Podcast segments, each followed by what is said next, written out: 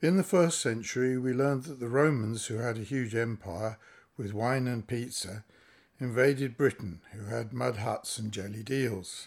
The second century started with the Romans having built roads the length and breadth of the land and building military camps along routes to maintain the situation. They built walls to keep the Scots out, including the famous Hadrian's Wall, which is mostly still there to this day. With 40,000 fighting men stationed in the country, there was a constant traffic up and down the Roman roads, and this meant the opportunity to trade. The soldiers needed food and clothes, and mugs and knives and cooking pots, etc. The Romans introduced money, and a monetary economy was gradually established, though at this stage mostly confined to towns and cities. Peasants who had to pay taxes brought produce to the city and traded it for coins there. Many Roman soldiers left the army, retiring, invalided out, sacked, etc., and settled down with local girls. The main motivation for the Roman invasion was mineral wealth, not just tin, but lead, gold, coal, and iron. These minerals were very profitable.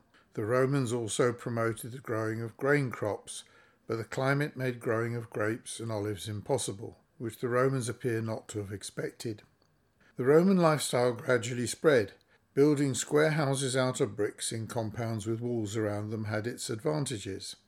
Trading with the Roman army made good money, and some people, both Briton and Roman, built villas and temples to Roman gods were also built, as were public baths. A new social structure developed. Forest was cleared to feed the Roman demand for timber, and the land cleared in this way fell into the hands of those with money, rather than the traditional landed gentry. This land was more fertile, and the new landowners with access to books on farming became even more wealthy, and they built large villas to display their newfound wealth. Of course, managing a productive farm requires a large staff, and a villa is a business as much as it is a family home. Rome was having significant turmoil at this time, which probably encouraged a degree of local decision making. A number of large cities were built Colchester, London, York, Chester, Leicester, Lincoln, and these were populated by people connected with the bureaucracy. There were relatively few smaller cities and towns. London expanded to over 50,000 people. The cities were built on a grid pattern with a forum at the centre, and the big cities provided an administration over large areas with bureaucracy administering the taxes. To many Britons in the south, the Romans brought enormous improvements in diet, especially the introduction of many fruits and vegetables, but the benefits went both ways. For example, merging the skills of both parties led to higher levels of production of pigs, and British reared beef was much preferred to the Roman kind by the soldiers.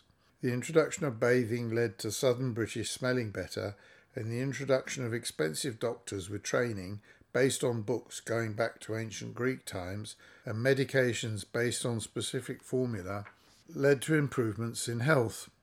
It was not all good though. Roman baths spread diseases, especially eye diseases, and doctors, especially opticians, probably did quite well out of that.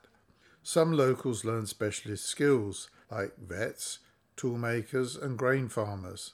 There were even British mosaic companies established by the end of the second century, some uh, not only learned Latin, they learned to carve bilingual graffiti on the walls. However, for most of this century, the bulk of the population, life continued as usual, living in mud huts by the river and relying on the knowledge passed on by Granny for medicine.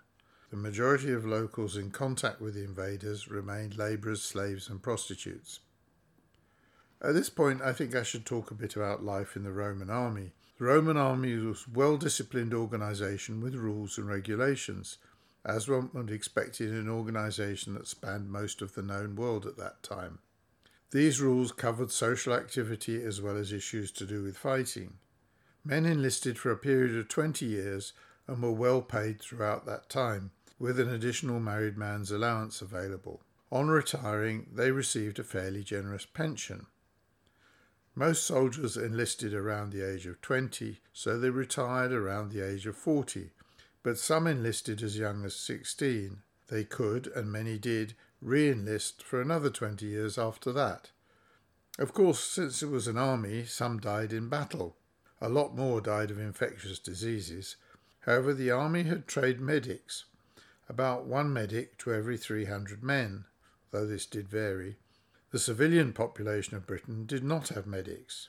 The life expectancy of a Roman soldier was almost certainly better than the life expectancy of a typical male Briton.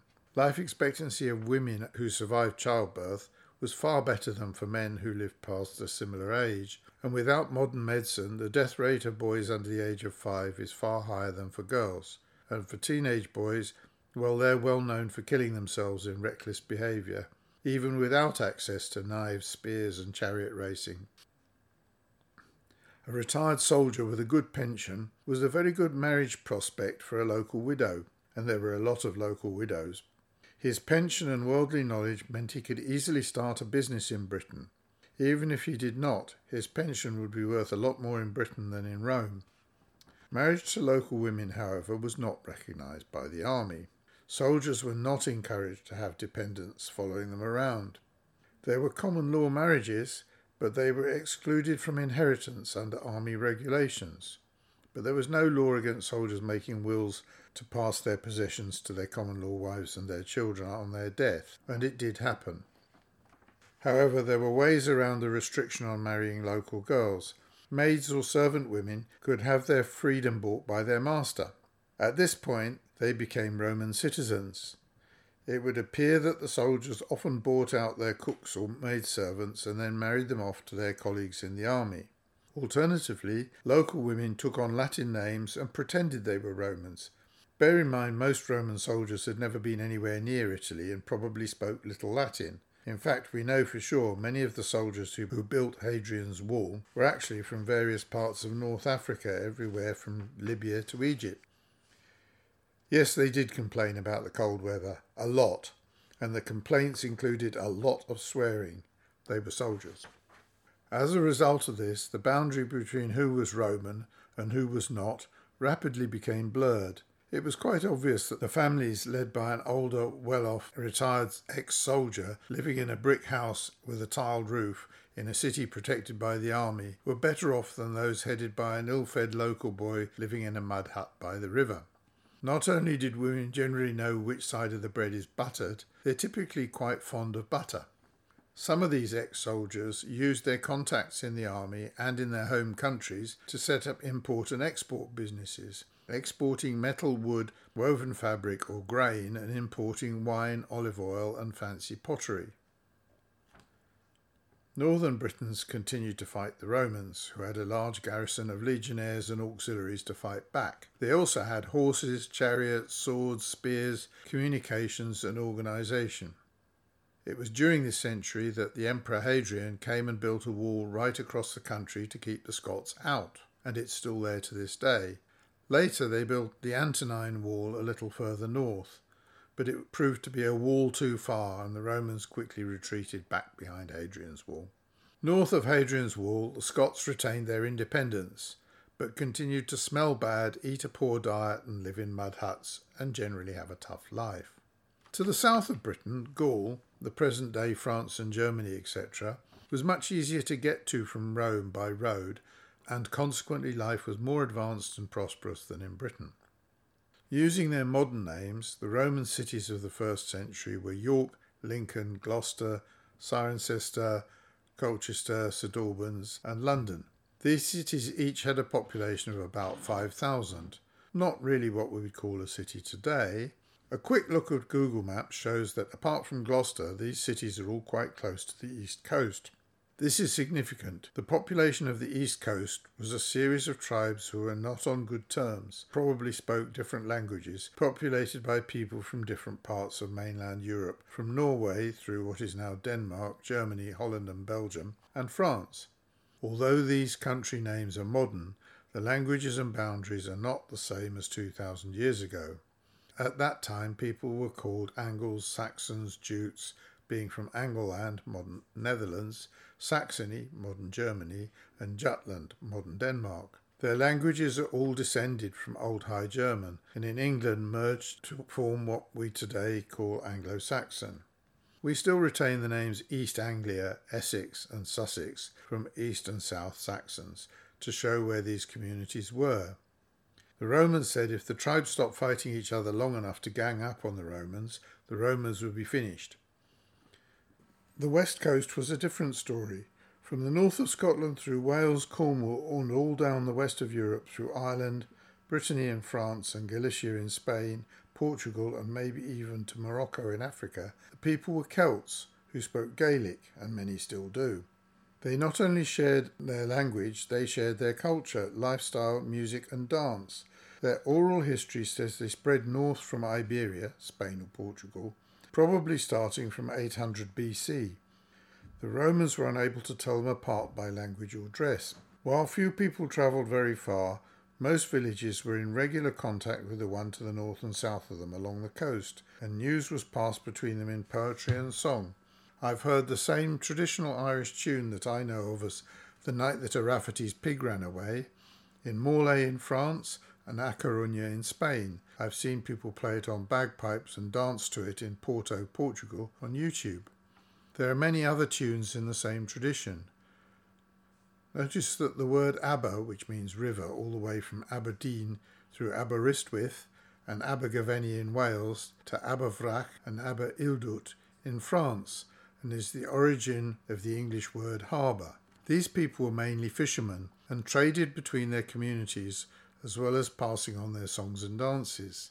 However, they also controlled areas where valuable mining took place before the Romans came, and this trading may have been how the Romans knew about the mineral wealth in Britain before they invaded. The Celts did not go east, but travelled the western edge of Europe because of the limitation of their sailing ships. On the Atlantic coast, the wind blows from the west, which means sailing ships can leave at high tide, drift out to sea, and then sail north or south to the next river. But if they went east, say up the English Channel, they couldn't get back. The traditional dress is similar over the whole region. Both sexes wore a long linen skirt as an undergarment. Women generally wore separate tops and skirts over the top, often with several layers of skirts made of different materials in different colours. Their tops often had short sleeves under sleeveless jackets, so the colour of the top was visible where the sleeves came out. Men wore long trousers loosed at the hips and tight at the ankles, or further north, kilts. The word trousers is Gaelic in origin. The trousers had belt loops, and the belts were leather, sometimes plain, sometimes coloured, and often with metal ornamentation like modern bikers. Both sexes wore leather shoes, low or high according to requirements. Everyone wore a woolen cloak like a blanket over the top for warmth if it was cold, fastened with a brooch. The higher your status, the more colours you wore. Kings wore six colours, slaves one. While the Romans claimed to have invaded the Celtish lands, they did not build any cities there, so in all probability they did not go there in any numbers. Actually, they did bump against the Celts in Brittany and Galicia, but not a lot. So, in summary, the second century, a period every bit as long as from 1920 till now, saw most of Britain transition from being a few villages of peasants in mud huts and a few military camps to being a multicultural society with cities and a road network with regular traffic far more similar to today. To find out what happens next, don't miss the next podcast in this series, Episode 3, coming soon to a pod near you. Bye for now.